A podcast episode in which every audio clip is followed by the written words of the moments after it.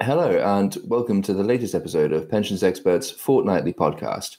On the show this week, it would, of course, be preferable if we had no crises at all, but since we do, uh, the old adage about never letting crises go to waste remains operative. Many crises, of course, are in fact the result of the uses to which previous crises have been put, but hopefully the same will not be true of the coronavirus pandemic, which has spurred a wave of interest in sustainable investing. Uh, we'll ask whether and why windmills, solar panels, and the rest are more popular after a global health scare than they were before, and how this interest is likely to translate into action.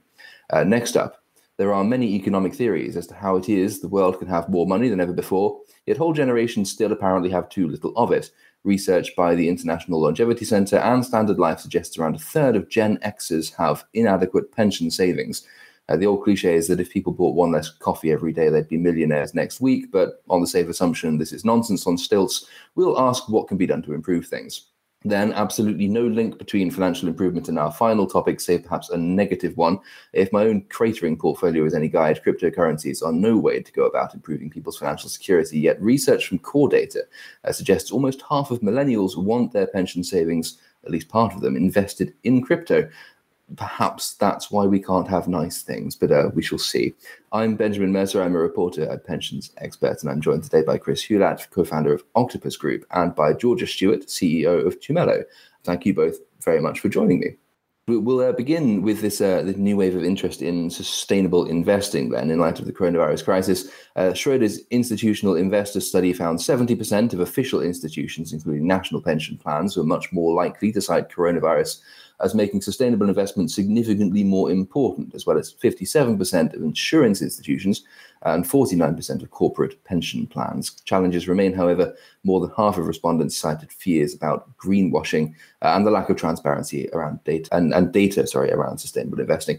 Georgia, do you want to kick us off with this one? For the layman, how is it that a global pandemic such as we just had can crystallize the, the importance of sustainable investing? Is it all about building back, is it? I think that has something to do with it. Initially, obviously, at the beginning of the pandemic, sustainable funds did really well from a returns perspective. And I think that may also be a factor because obviously performance is super important to the trustees uh, and others that are making decisions on behalf of underlying pension members in those pension funds. But I do think that the Build Back Better remit has played a large part as well. And just the fact that in coronavirus during the crisis, people's values and what really mattered to them came to the surface in all walks of life, not just in the pensions circle. But people started thinking more about how organizations treat their employees and, and health. And obviously, climate change still remained at the forefront of people's minds, especially with the progress that we were able to make during, or kind of show that could be made during COVID on climate change issues. And I think that has inspired a lot of people in the pensions industry to take that issue more seriously and to act on it faster than they thought they could. And I guess that speed thing is important because everything was always going to go this way. COVID has just sped everything up and it's forced people to make decisions on these things faster than they would have before and decisions on everything faster than they would have before. And that's been beneficial for sustainable investing. Chris, do you, do you want to come in on this? Obviously, if the coronavirus crisis we're currently in is, is causing this acceleration, is the acceleration dependent on the crisis at present? I mean, is there a risk that you know once we get over all this, we'll all be so you know we'll enjoy being at the pub so much that everything will slow down again afterwards, or do you think this is going to be a permanent rate of increase? Well, I'm sure people are really looking forward to some normality and getting back to the pub and, and all those kind of things. But to me, actually, this rise in interest in sustainability is something which we had been seeing happening for a few years now before coronavirus hit. There's absolutely no doubt, George is totally right. Coronavirus has exacerbated this the trend has been enhanced. People's interest in responsible investing sustainability has just been taken to another level. Five years ago, we'd have struggled to get a pension fund to want to talk to us about investing in renewables. We started building our renewables investing capability a decade ago. And it's been in the last two or three years we've really seen pension funds take an interest in this sector. It's great to see people are starting to allocate capital in much greater volumes. Uh, we were really thrilled a few months ago that Nest appointed us to build a renewables portfolio for them. And the significance of that is now 9 million UK people saving their auto enrollment pensions through Nest are going to get a little bit of that money invested into renewables. And I think people really care about that. Nest are determined to tell that story about investing to tackle climate change to their members. And, and I hope that engagement will really rise. I think it's going to be really significant. government targets are important too.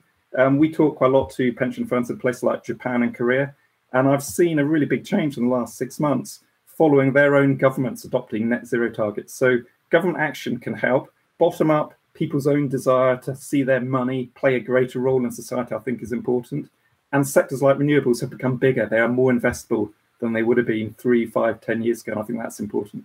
Definitely. And on the subject of um, engagement, there was a study fairly recently, I think it was in June by Legal and General, um, which showed a majority of, I can't remember the exact percentage, it was a majority of members said that they, they didn't really understand the, the importance of net zero. And I think about a quarter said that they'd never even heard of net zero, for instance. This was a survey of defined contribution uh, scheme members. But the, the, Schroders Institutional Investor Study also showed that asset managers were sort of taking the initiative themselves, their own desire to see a better world after the crisis was in fact more important to them than member concerns were. Georgia, how, to what extent is member engagement and bringing members along essential to continuing that this move towards sustainable investing? If investors are doing it off their own back anyway, I mean, do they need to bring members along? And if they do, what can they do to sort of improve the gap that perhaps exists between their own drive and members' understanding of it? I think member engagement is absolutely critical to taking this all of the way. Um, what Chris said is important, that bottom up approach. And also, the government regulation that's coming in, the work that Guy Opperman is doing here in the UK, that's also driven by what he understands the pension members to want. So that's really, really important. They're not really separate things, although they are coming from different angles. I think that we see when people come through our platform, which which helps people see what companies are in their pension and which helps people to have a voice on the issues that those companies are facing, normally the environmental and social issues those companies are facing. We find that over half the people coming on don't know that their pensions even invested in companies. Like this is a new thing for them to learn that they have got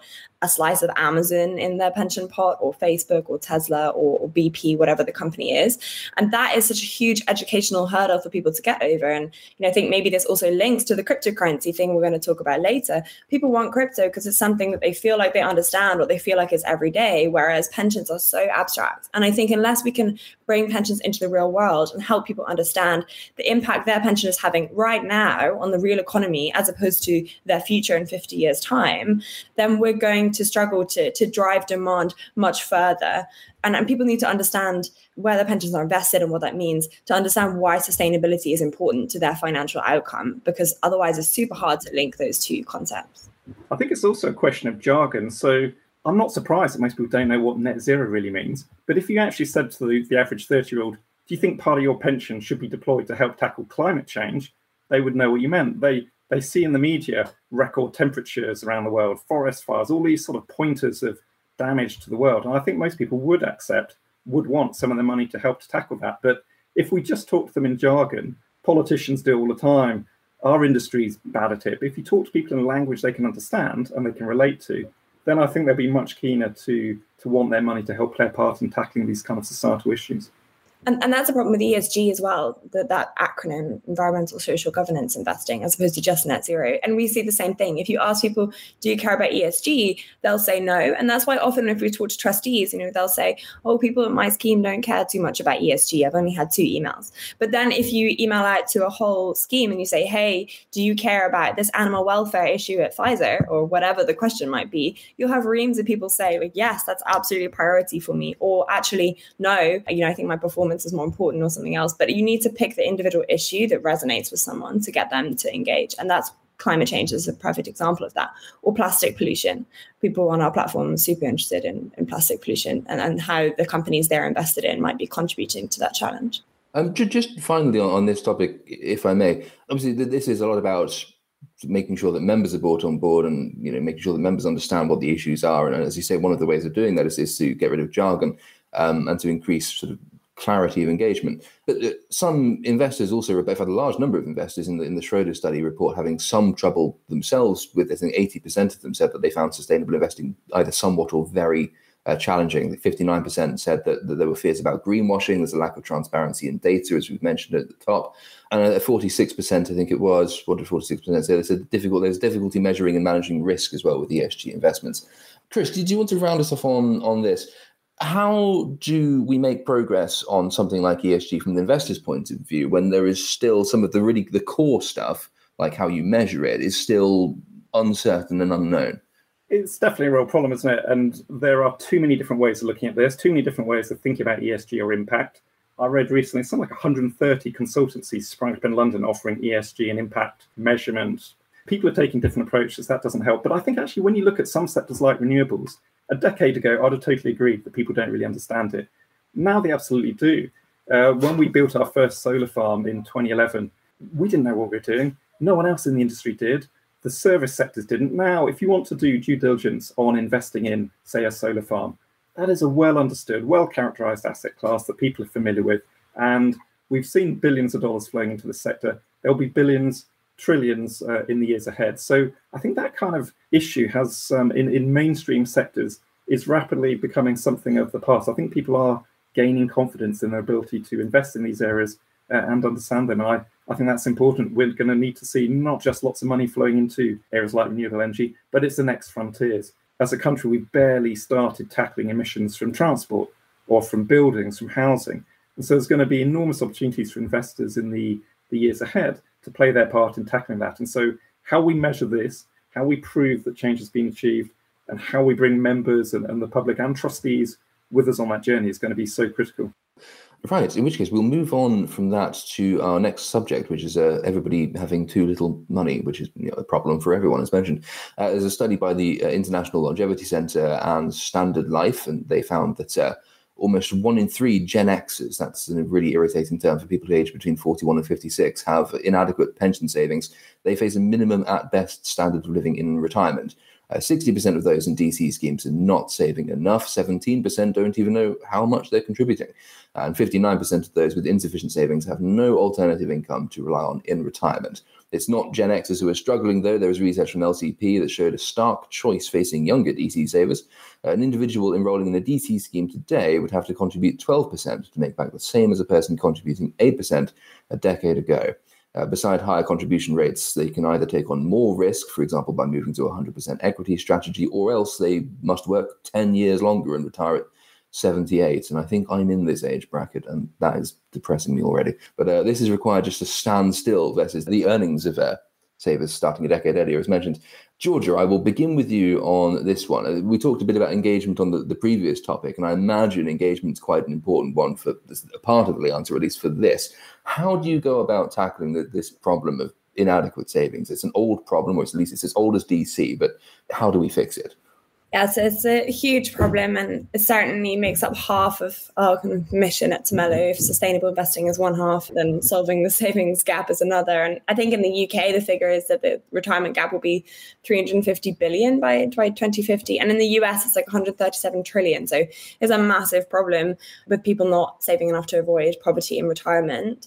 I absolutely think that engagement is part of it before that education probably would have been great. You know if we were educated at school and if people now were educated at school about how important their pension was for their entire life um, and that that education was continuous. At the moment it's kind of fallen on workplaces to do some of that work which i think is probably not quite right. It's definitely a good fallback solution for the situation we're in now but looking forward it would be good to build that into education system. Once you've got people in the workplace who are not engaged with their pension, engagement is really important we at Tumelo help people engage by showing them where their money's going. So trying to break down the abstract kind of intangible concept of a pension and saying, hey, did you know you've got uh, investment in Tesla and there's a human rights issue? Do you want to engage with that? And we make it really specific and we ask people questions and we ask them to participate in kind of non-monetary related questions, but stewardship effectively, which is an important part of investment decision making process. So I guess we kind of take it from a side angle, but I, I think any way to engage someone with their pension is hopefully going to help them to contribute more or at least contribute the right amount. So that's not right for everybody, but for people who can afford to add more to their pension on a monthly basis, having those people engaged and feeling like their pension is being invested in alignment with the things they care about is going to help them to get up to that 12% or beyond contribution, whereas most people are sitting at about eight, if that.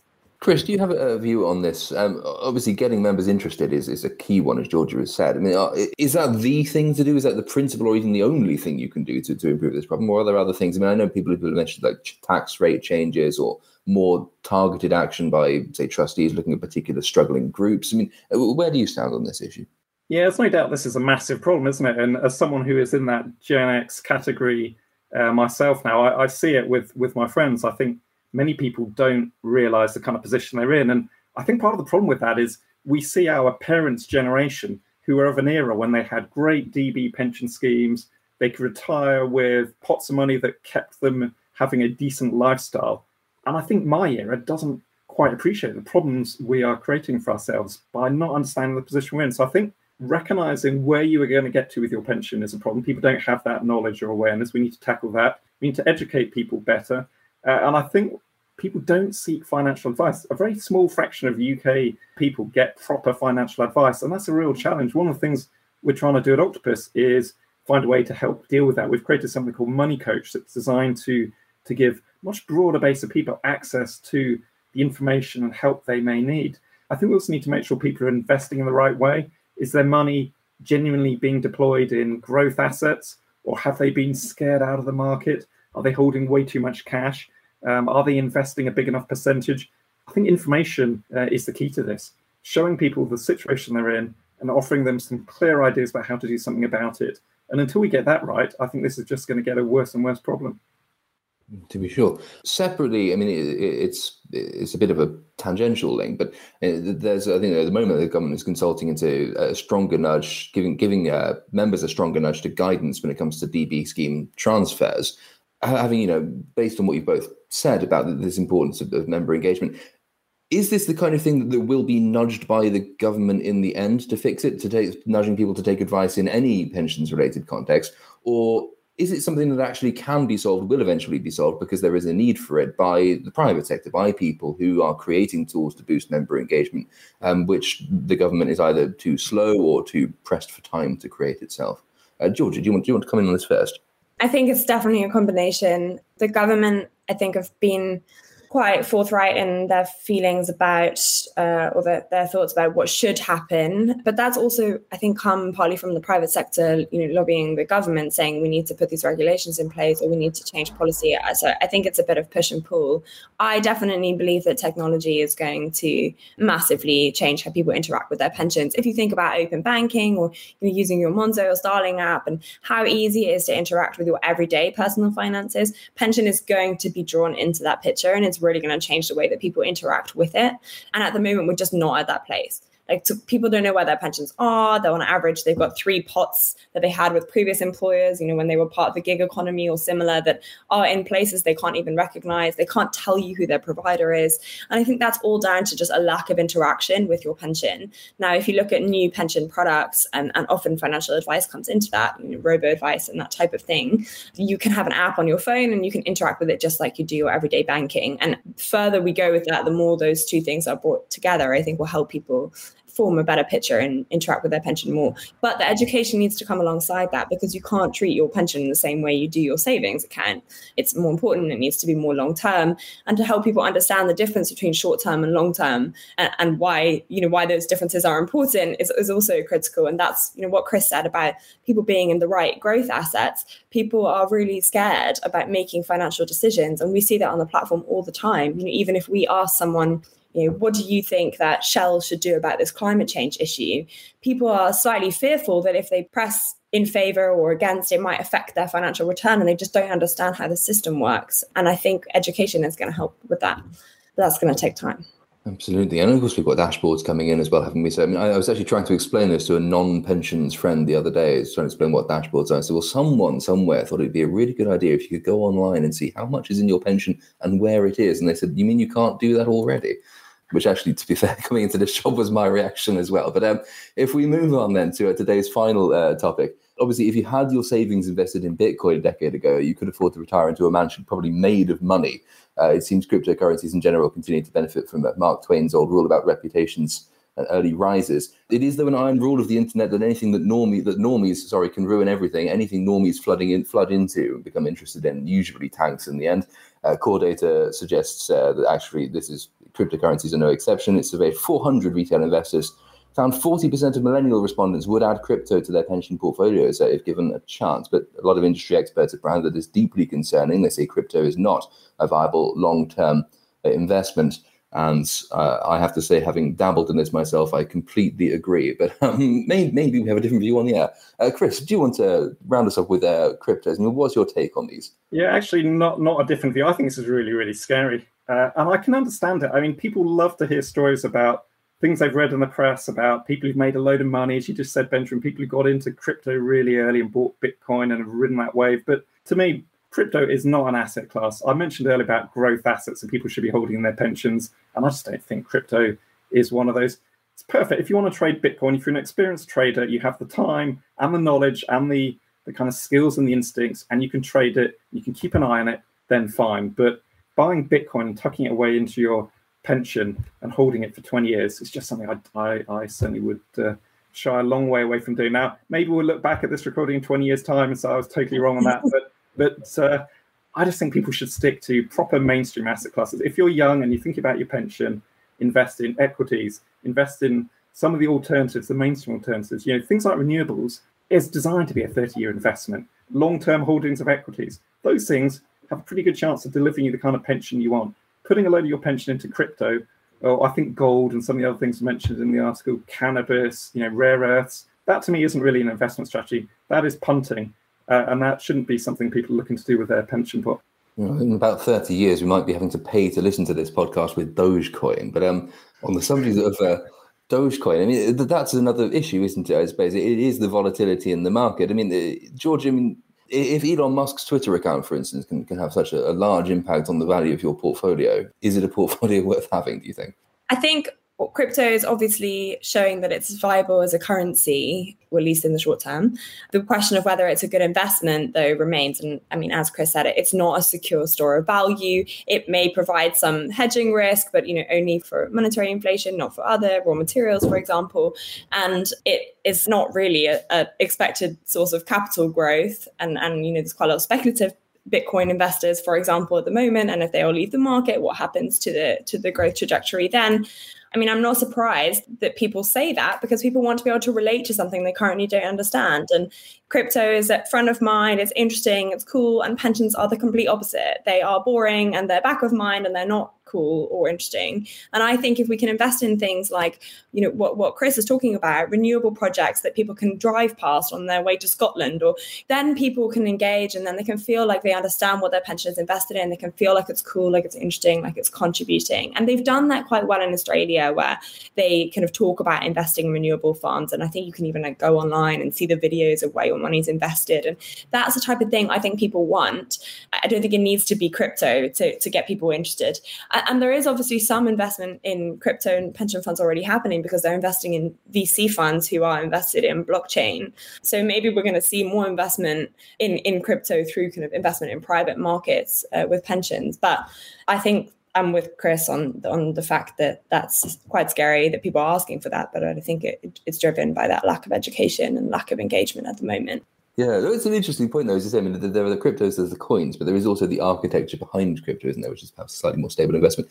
And millennials, of course, are always want to blame boomers for everything they do wrong, but actually, the generational gap with this one is an interesting one. Only 7% of boomers said they would add uh, crypto to their portfolio given the chance, which maybe explains why they have much more money than millennials do. It's just better financial decisions. But anyway, that brings us to the close of the principal uh, part of the program.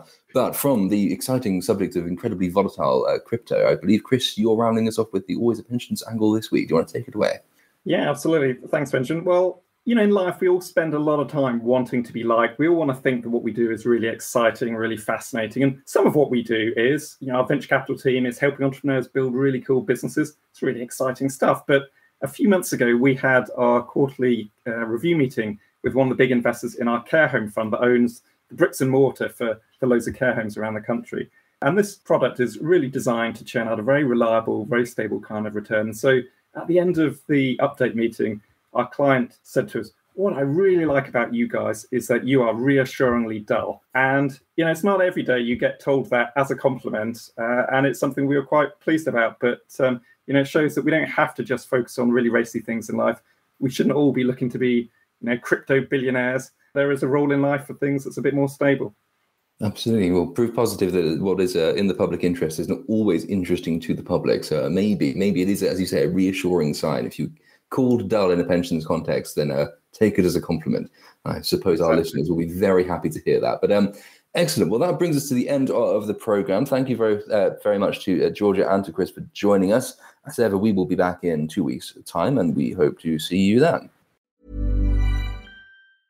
A lot can happen in the next three years, like a chatbot may be your new best friend. But what won't change? Needing health insurance. United Healthcare Tri Term Medical Plans are available for these changing times Underwritten by Golden Rule Insurance Company, they offer budget-friendly, flexible coverage for people who are in between jobs or missed open enrollment. The plans last nearly three years in some states, with access to a nationwide network of doctors and hospitals. So for whatever tomorrow brings, United Healthcare Tri-Term Medical Plans may be for you. Learn more at uhone.com. Even on a budget, quality is non-negotiable. That's why Quince is the place to score high-end essentials at 50 to 80% less than similar brands. Get your hands on buttery soft cashmere sweaters from just 60 bucks, Italian leather jackets, and so much more. And the best part about Quince, they exclusively partner with factories committed to safe, ethical, and responsible manufacturing. Elevate your style without the elevated price tag with Quince. Go to quince.com slash upgrade for free shipping and 365-day returns.